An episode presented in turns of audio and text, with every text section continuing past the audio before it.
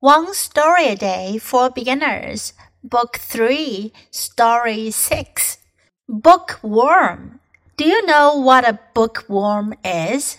Is it a worm that lives in a book? Yes, there are worms that like books. Can worms read books? Of course not. Bookworms just like to eat the paper. Bookworm has another meaning. When a person really loves reading books, we call that person a bookworm too. 今天我们讲的故事呢，叫做 bookworm。这个词呢是一个合成词，是由 book 和 worm 合成的。book 是书，我们都知道；worm 呢是指的虫子。bookworm 念起来就是书虫。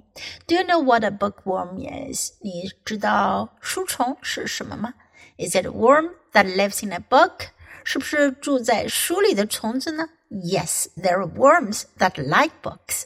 是的，是有这样的虫子，它喜欢书。Can worms read books? 那虫子可以阅读吗？可以读书吗？Of course not. 当然不会。Bookworms just like to eat the paper. 书虫呢，它只是喜欢吃什么呢？Paper，吃纸。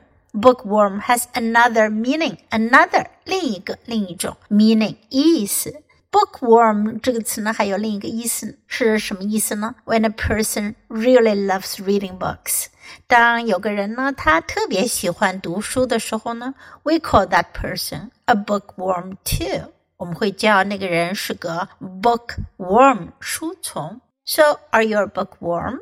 Now listen to the story once again. Bookworm. Do you know what a bookworm is? Is it a worm that lives in a book? Yes, there are worms that like books. Can worms read books? Of course not. Bookworms just like to eat the paper.